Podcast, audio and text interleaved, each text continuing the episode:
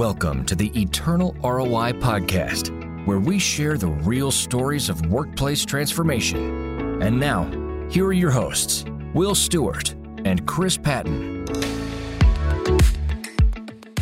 Welcome to another episode of the Eternal ROI Podcast. So good to have each and every one of you listening, watching along. I'm Will Stewart, joined as always by Chris Patton, CEO of His Way at Work. Hey, Chris. How are you, Will? Doing fantastic. We have a great show today. I, I, I always say, you know, I know we start off the same way every time. we do. But, but this one is truly it's unique. Yeah. And it's going to be a great show. We've got Joe Humphreys as our guest. He is the CEO and founder of 3C. We'll let you let him tell you a little bit more about what that is, what exactly he does, and and uh, the kind of world that he's working in right now. So if you don't mind, let's just take a moment and bring yeah, him in. let's bring him in. Hey, Joe, how's it going? Hey, gentlemen, how you doing? Doing well. Thanks for joining us on this episode. My pleasure. So 3C, that there's that's some important. It has there's some uh, powerful meaning to that, and I would love for uh, you just to tell our, our audience a little bit about you, what you do, and just uh, just let's dive into your history a little bit. Okay, great. Thank you. 3C is very precious to me. At the time that I lived in apartment 3C in the projects, it wasn't as precious. And there was a time in my life that I felt that, Lord, you have allowed me to be successful. I don't want to tell anybody about 3C. Hmm. It's one of those things that I was embarrassed to talk about. But what God did for me was He gave me an opportunity to really understand that my story was a story that was going to help and heal a lot of people. And when I was thinking of leaving corporate America after 32 years in, in executive leadership, I was praying about a name of my company, and God took what I was once embarrassed about to allow me to name my company 3C. Again, that was the apartment that I lived in, in the projects. Yeah. That's incredible. And so now today you have a consultancy uh, business. Tell us a little bit about that and, and about what you do, what you do, and what your day to day looks like. Yes, sir. When, when when I got ready to leave corporate America, definitely a lot of prayer went into that with my wife. I have an amazing wife, Janet, of 33 years, and we prayed and we developed a plan. And the goal was just to bring hope to people and to share my story. And what I realized as being an executive was that it's a lonely place, and often you don't have a safe place to go. And that was a situation where I often found myself was I didn't have a safety net. Uh, if I talked to people that reported to me, it would seem a little bit in, unprofessional. If I talked to people above me, then I'm not sure that they would be uh, probably would be in a position where they'd be ready to send me to get counseling. So it, it's just a lonely place.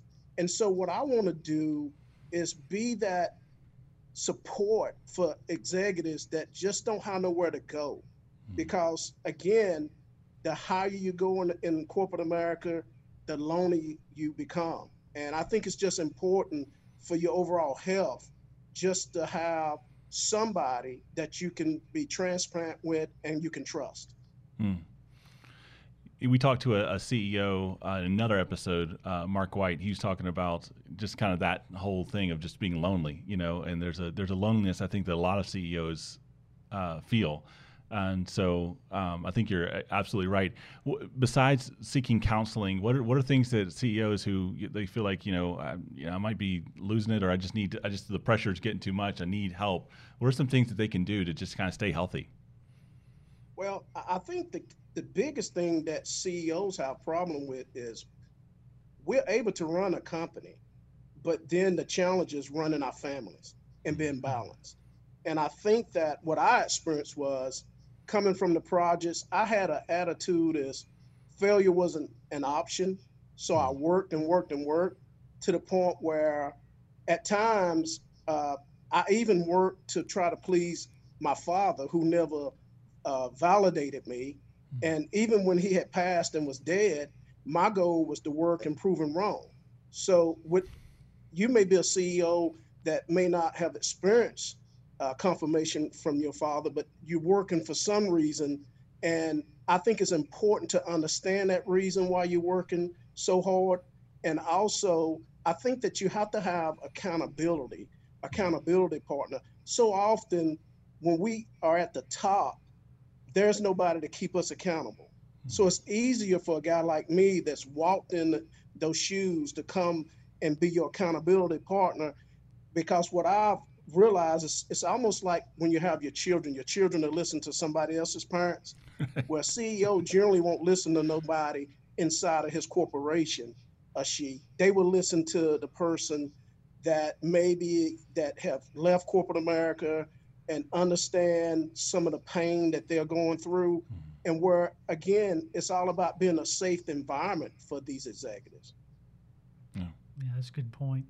Tell me a little bit about joe about what it was you did in corporate america leading up to your exit. You said you were in corporate america 30 was it 32 years? 32 years.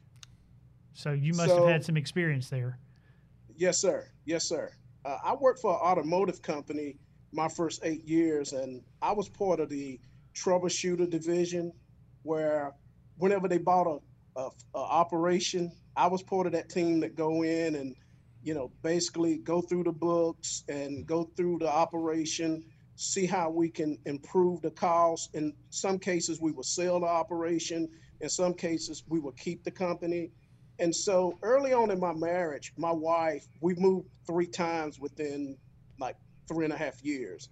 And then i went on to go work for a publishing company.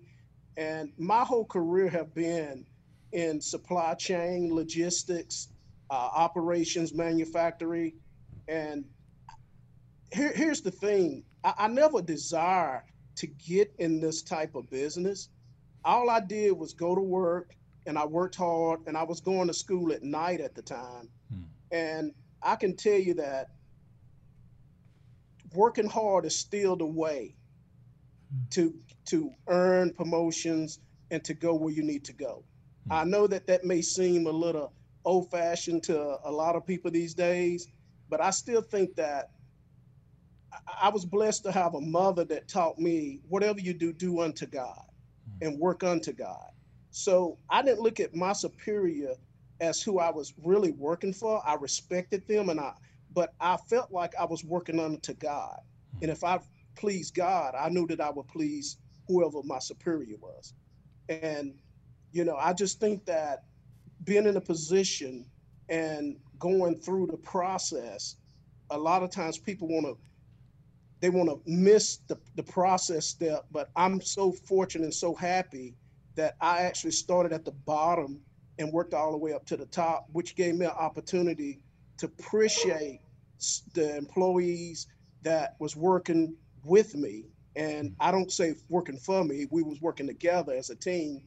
And I, I, think that i could relate well with them because i once been in their shoes and I, and i and i feel like i motivated them as well to see that you know here was a guy you know when he first started out unloading trucks shoving the snow off the sidewalk to sitting in the office with you know everybody you know, when you when you was younger, the attitude was let's get an office with a glass window.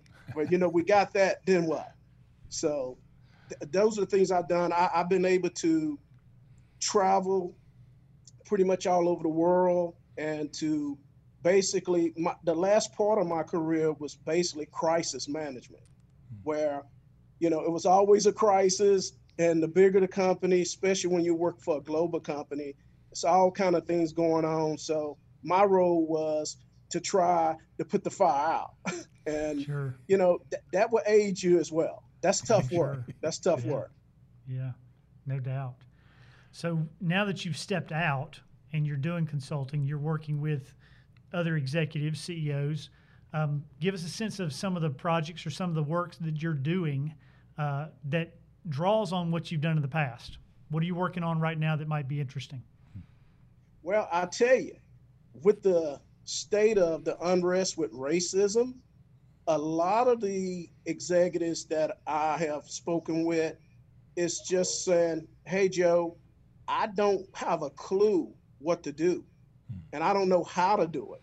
So everything that I had on my agenda prior COVID nineteen and this unrest and the racism, I, I call them the two V's: violence and racism, hmm. and and and the virus. And and, and I tell you, the the challenge is, I'm so happy that there's a lot of CEOs are reaching out saying, Joe, I just don't know how to deal with it.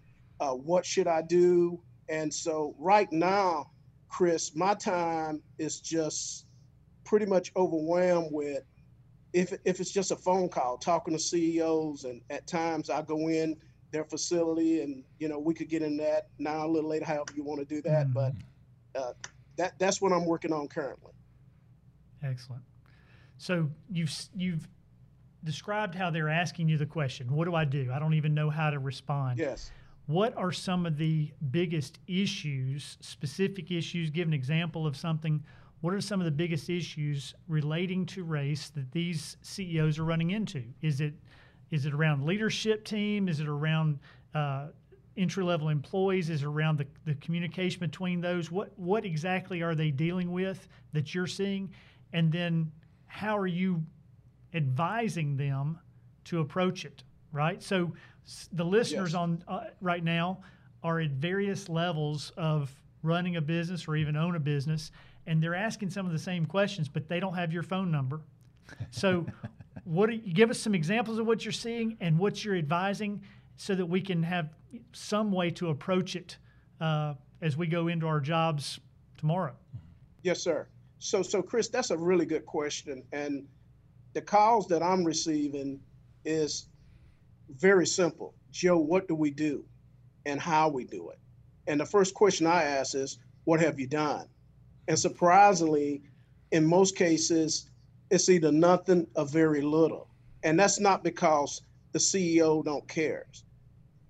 With this unrest of racism, it has paralyzed a lot of the leaders from making any decision because of the potential backlash. Mm-hmm. So one of the advices that I give the CEO is just bring together a group of people, have a conversation, perhaps, you know, definitely get HR involved.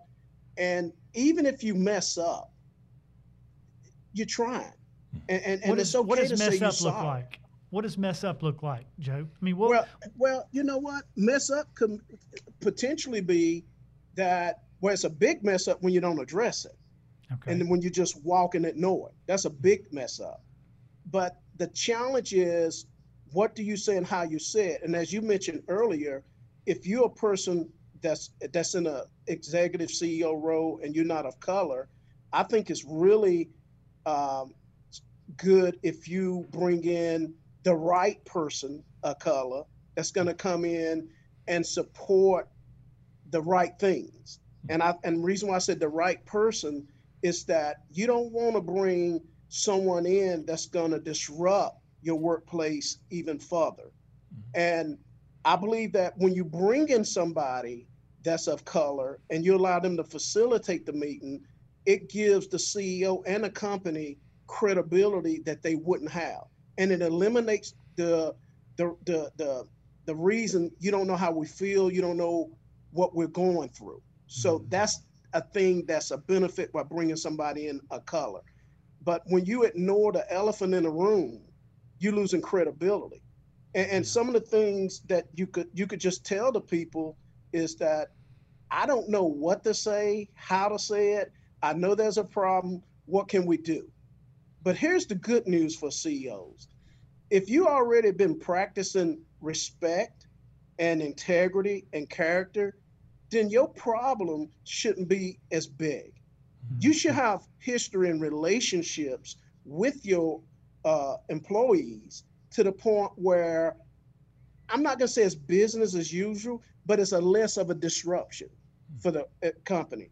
Now, sense. Here's here's here's a thing that I want to caution every CEO of. There's a potential, a real potential, that if you overdo this, and you don't have balance, you're going to create a bigger problem in your organization. And what do I mean about that? Well, if you're over having all these special meetings for uh, black for your black employees, but then you have other races that's in your organization, it's kind of like having a child. too much attention to one child is going to create a problem for another child. Mm-hmm. So you have to have balance. And but the good news is if you're a CEO that's have been practicing a healthy culture culture in your organization and you have been following your policies and making sure that it's respect for everybody, then at the end of the day, if you hire the right people and if you've hired the right people, it's gonna you're gonna know that with what's going on in this world today. That's good. So,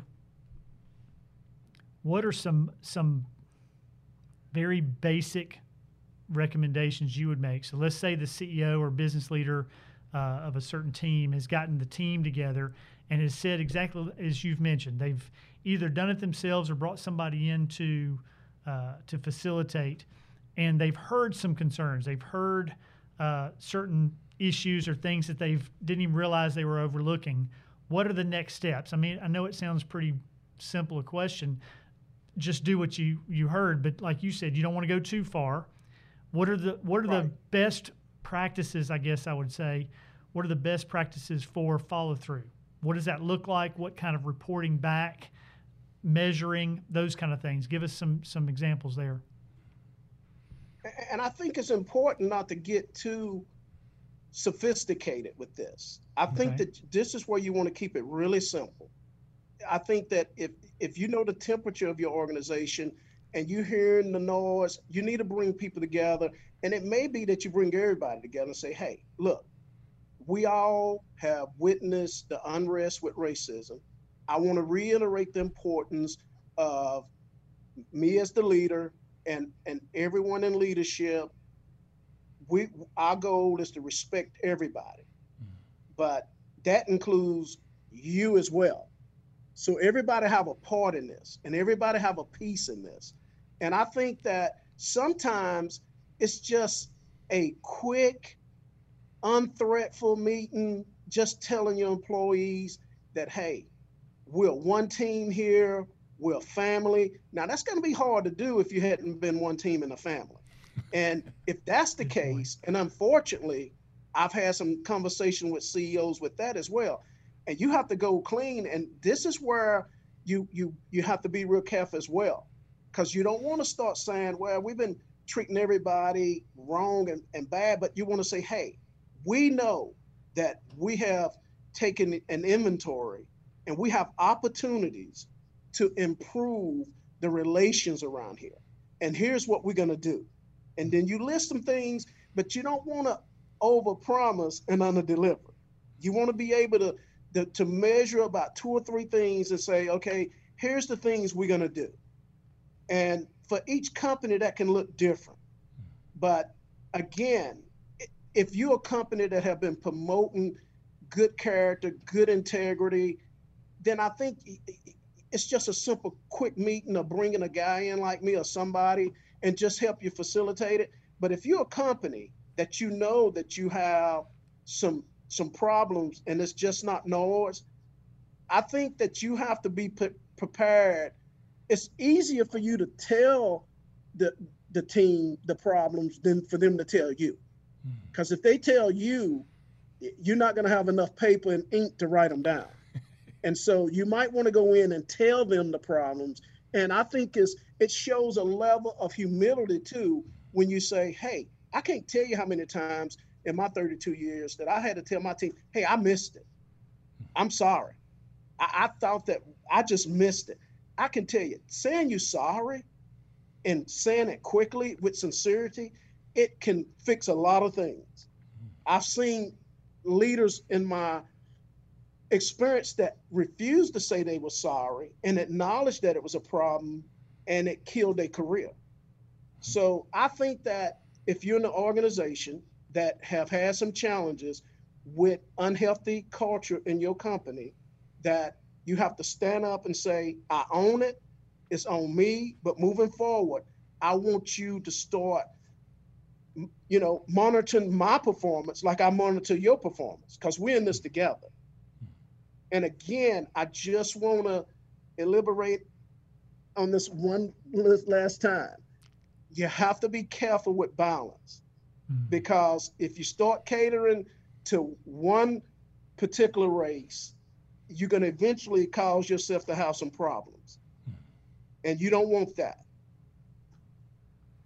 That's good. It's so powerful. You're talking about uh, developing a, a, healthy culture and, and, and a company. You know, a lot of times, like, like you said, there's, there's two takeaways really from this. First is have a good company, you know, a company that loves people equally. Yes. And, and, and then second is, is communicate quickly and, and, you know, yes. talk to them and don't overthink it, you know, just talk about it.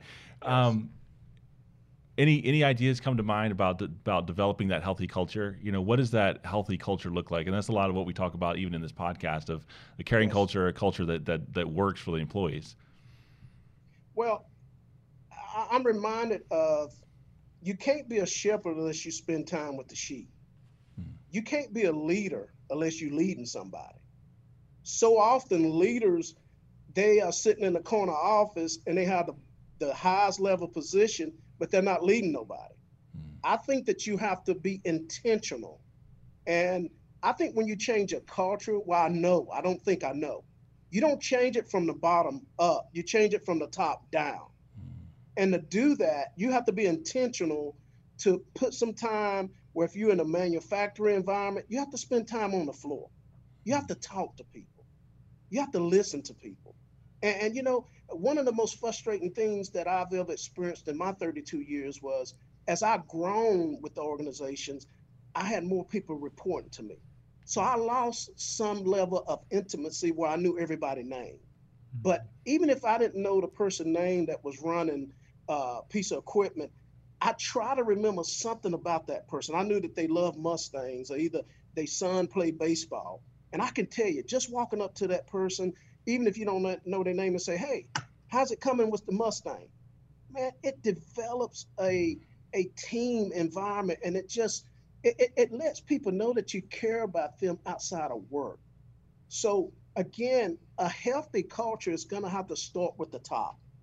So often we try to do a, a, a change from the bottom up. It don't work. And you have to have everybody on your team that's willing to do this. And I can tell you, uh, as an executive, you got to make some tough decisions on who's going to be on your team moving forward to get there. Uh, so often I hear younger people saying, I really want to be a leader. I, I want to do the things that you've done. Well, anybody say that leadership is easy haven't really experienced true leadership. Leadership is very difficult. It's lonely it, it it's very stressful. And it's not it's nothing easy about leadership. And you don't get a day off. You know an athlete playing an nba may get a day off uh, nfl um, but you don't get a day off. What you do on the weekend when you leave that organization will be waiting on you in the parking lot monday morning. And once you you lose your character and your integrity you don't have the ability to influence no more. And if you can't influence nobody then you're not going to be successful. Mm. It comes down to being able to influence. And that's a that's in a quick conversation of a healthy culture of a company. Mm. You have to get out there and you and you got and you have to listen. And, and, and let me just warn some of the leaders that haven't done that before. Be prepared to hear some negative things be prepared for some of your employees to look at you and go, "What are you doing out here?" You have to just work through that, yeah. and you have to have show hum- humility to say, "Hey, I know I haven't been out here, and, and, and you know I'm kind of surprised myself, but you know what? I want you to hold me accountable. Every Wednesday after lunch, I'm gonna come by and see you, and I'm gonna see how you're doing. And when you can't make it, because there'll be a Wednesday that you can't make it, you better get out there the next day and say, hey, I missed Wednesday, but this is where I was at. And man, I miss talking to you. Hmm. That's how you create a team. It's consistent behavior over time, right? Yes. It's, it's, it's not an easy fix. It's not an easy fix. You, you don't build muscles overnight and you don't lose weight overnight. And you're not going to change a culture overnight. Right. But you got to stay the course. And, and, and but consistency when when your organization and the people in your organization see you being consistent I'm telling you, it's going to be contagious. And then you're going to start hiring better. And I tell you, when you know you got a healthy organization, it's when people come to you and say, hey, I know you just hired this person, but they're not good for our organization. Here's the reason why. We can't tolerate that. Mm. They start taking ownership. Yeah, that's powerful. Um, through this whole thing, I've seen my background's branding and marketing. So I've been looking closely at how companies have been branding themselves. And some feel like in their marketing, they're genuine, you know, and they're actually caring. Um, and then some seem like, well, this is just an opportunity. We're going to take this unrest and we're going to use it to sell another shoe, another T-shirt, you know, another product. Um, have you noticed that? And kind of speak to that a little bit about well what people should do to, to make sure they're they're real as they're talking to the to the public. I think that there's a lot of organizations out there as an opportunity instead of wanting to impact what i call real change. Hmm. it, it's the easy way out to take advantage of an opportunity and sell another t-shirt a pair of tennis shoes as you mentioned. But i think that the companies that really care about their employees, I think that you'll see the long-term commitment. Uh, a short emotions only going to run so long. You know, it's almost like on a Sunday morning you're hearing a good sermon, but by the time you get to brunch, you don't even know what the preacher preached about. and that's unfortunately uh, what a lot of companies are doing. But real change, you rem- you'll remember real change. I remember things that mentors have told me years ago, and it and it it's have enhanced my ability to make real change. But something emotional. So again, I think that real change is it's, it's not easy. Hmm. Emotional hype is easy, but real change is hard. So I want to tell that CEO out there, if you sign up to change the culture, it's going to take time but it's worth it. No, that's incredible.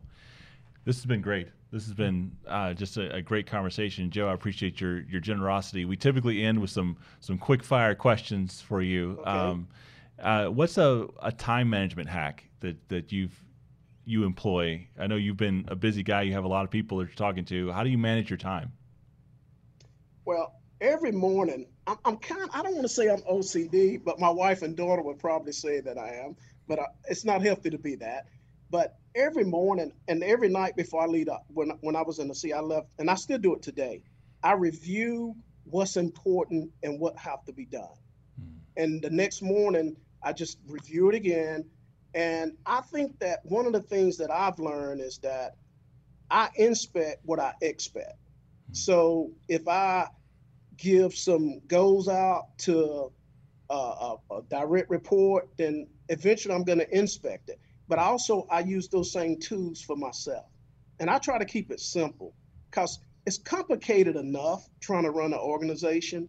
So I just use Outlook and just do the to do list. And I like seeing the check through it. But I think that what I've learned is that the higher I was going in the organization, the more I was forgetting things. Right. And it's easy because you can have good intentions, but you walk out the door and sometimes you get hit by 10 people. So I try to keep notes and try to mark them off. But at the same time, I've learned how realistic goals. Hmm. Yeah. What's the top in, in managing realistic goals is so huge. It's just like how making sure you have those you don't get too much, and that's my that's my problem. I, I do that a lot where I'll just yes. I'll just put too much on my plate. What's a uh, what's a top resource or book that that uh, that you you recommend? Uh, believe it or not, it's a pretty simple book. It's it's called Listen Up Leaders by David Cottrell, and it's only about forty pages. And I've read all kind of books, you know, Jack Welch, uh, Jim Collins, John Maxwell. The list goes on, and this book has 40 pages. It's a paperback. And every January, um, I will have all of my direct reports in the conference room. We'll have a cup of coffee and we'll just go through that book. We'll, we it's, it's about an hour. Why is that book so good? Because it steps on my toes. In some cases, it break my toes because there's things in that book like you can't be gossiping about people. I mean, it's so easy to pull somebody in your office because you're lonely and, and you and you want to go, Will, you want to say, Hey, I want to tell you this because I need to share about. But if you're telling somebody else that problem, they're gonna look at you across that desk and go, Well, if Joe's gonna say that about him, he'll say it about me. Mm-hmm. So it's things like that in the book that really challenged me to be a better leader and it challenged my team to be a better leader. And again, it's Listen Up Leader. Great book. Great. I, I got to jump in on this one. So that's a fantastic book that you've read in the past. Is there any other book that might be coming out anytime soon that you might know about that would be a real good one to recommend? I do. I think from the projects to the boardroom, it's going to be a great book. From the and projects to the boardroom. Yes, from the projects to the boardroom. Who's the author of that book? that author of that book is yours truly, Joe Humphreys. and I tell you, uh, every time I have been working with the publisher and reading that book, it has brought tears to my eyes because it takes me back about a little boy sitting on the steps, dreaming that one day he can get out the projects. And something that I learned last year, my mama, she just turned 89, but she when she was 88, she told me, she said, son, when you was sitting on the steps dreaming, I was looking through the window praying for you to get out the projects. Mm. And it's just a story about my journey from the projects to the boardroom. And that's coming out in December. Fantastic. That's great. And when can, where can people find it? I assume Amazon, all the other, all the typical yes, suspects. Sir. Yes, sir. Send me an email, and we're gonna have our, we're gonna have a pre celebration, and you know, I just think that it's gonna be a book that you want to put in your bookshelf, and I think it's going to encourage people. It talks about hope, and it's a big section in there about forgiveness because I went through a long time, even after my father had died, with just not willing to forgive him for the pain. And I tell you, you know, God really done something special in me when I was able to forgive and let that go. Mm-hmm. That's Great. powerful. Thank you for thank you for telling us about that one. Yes, I, can't, I, I, can't wait to read it. What's uh, what's one piece of advice that you wish someone had given you ten years ago? Don't be so hard on yourself. Hmm. Learn from what mistakes that you made and move on. Hmm. That's good. Uh, and and last question. Uh, what's what's the big takeaway from the day? What do you think people should, after listening to this episode, what do you think they should should go away with this this conversation with? I believe that for a company to be healthy, you have to have a healthy community. So I want to encourage every CEO get involved in the community. You know, give opportunities for your employees to volunteer. I tell you what, when you start getting involved in the community, and when the employee that's running the machine in the plant is out there sharing flowers for uh, a house or either down grilling burgers for the homeless, and they see that CEO roll up his sleeve, it's going to be a different uh, environment when you go back to work on Monday. Mm. So again, I think it's critical if you want a healthy company, you have to have a healthy community to get involved in the community. That's great. That's fantastic. Joe, it's been great chatting with you. I really appreciate your time. If people want to reach out and find you and, and talk to you, maybe uh, hire you for something, what should they do? Yes, sir. Just send me an email at joe at 3clead.com. That's Joe, the number three, the letter C, L E A D.com. I love to hear from you, and I'm I'm just excited for the opportunity to be just a help for people. Uh, and I, I, appreciate you gentlemen having me part of this interview today, this podcast. Our, our pleasure. It was it was fantastic, and I, I, really appreciate you taking the time. Thank you, Joe. Hope you Thank have you. a great day. You too, gentlemen. Take care. Thank you for listening. Hope you found some value in today's discussion. If you're inspired and you'd like to learn more, His Way at Work has a number of resources and tools for you. Just check us out at hwaw.com. If you're new here and you'd like to check out more episodes, just go to Facebook or to any podcast platform and make sure to subscribe there. Or if you know somebody that might find value in what we're talking about, feel free to share with them and point them in our direction. Thanks again for listening. We'll see you next time.